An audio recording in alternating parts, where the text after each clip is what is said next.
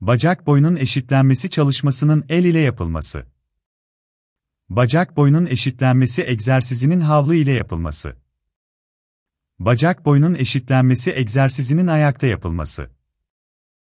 Gün içerisinde uzun süreli oturma, araç kullanma gibi hareketler ardından hemen yapılması tavsiye olunur. Alt ekstremite egzersizleri Pelvik dengenin sağlanması adına her iki leğen kemiği üzerinden yumruk uygulanarak, aynı bacağın ileri geri sallanması pozisyonunda, bacak gerideyken, el ile baskı uygulanmalıdır.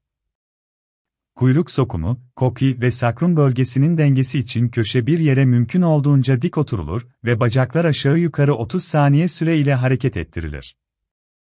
Köşeye oturmanın zor olduğu durumlarda masanın düz kenarından tamamen yatarak aynı şekilde egzersiz tamamlanabilir diz ekleminin yerine oturtulması için yapılacak olan egzersizdir. Her iki elde diz kapağı üzerinde baskı uygularken, ağrılı olan dizin bulunduğu ayak yere tam olarak basacak ve vücut ağırlığı altında esnetilecektir. Boyun omurlarının yeniden hizalanması için yapılacak olan egzersizdir, boyun kelebeği.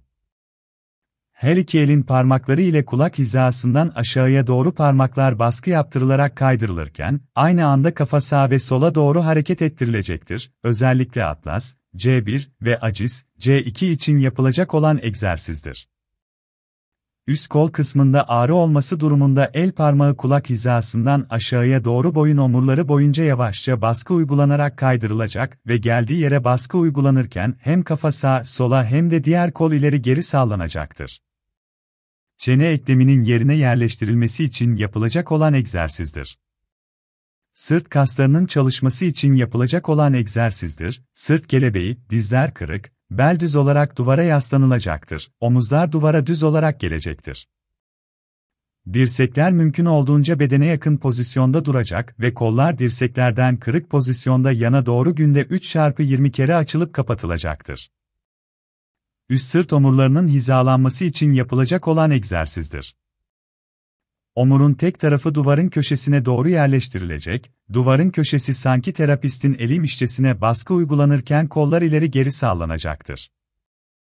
Aynı şekilde omurganın tek tarafı ile çalışma bittikten sonra diğer taraf çalışılacaktır.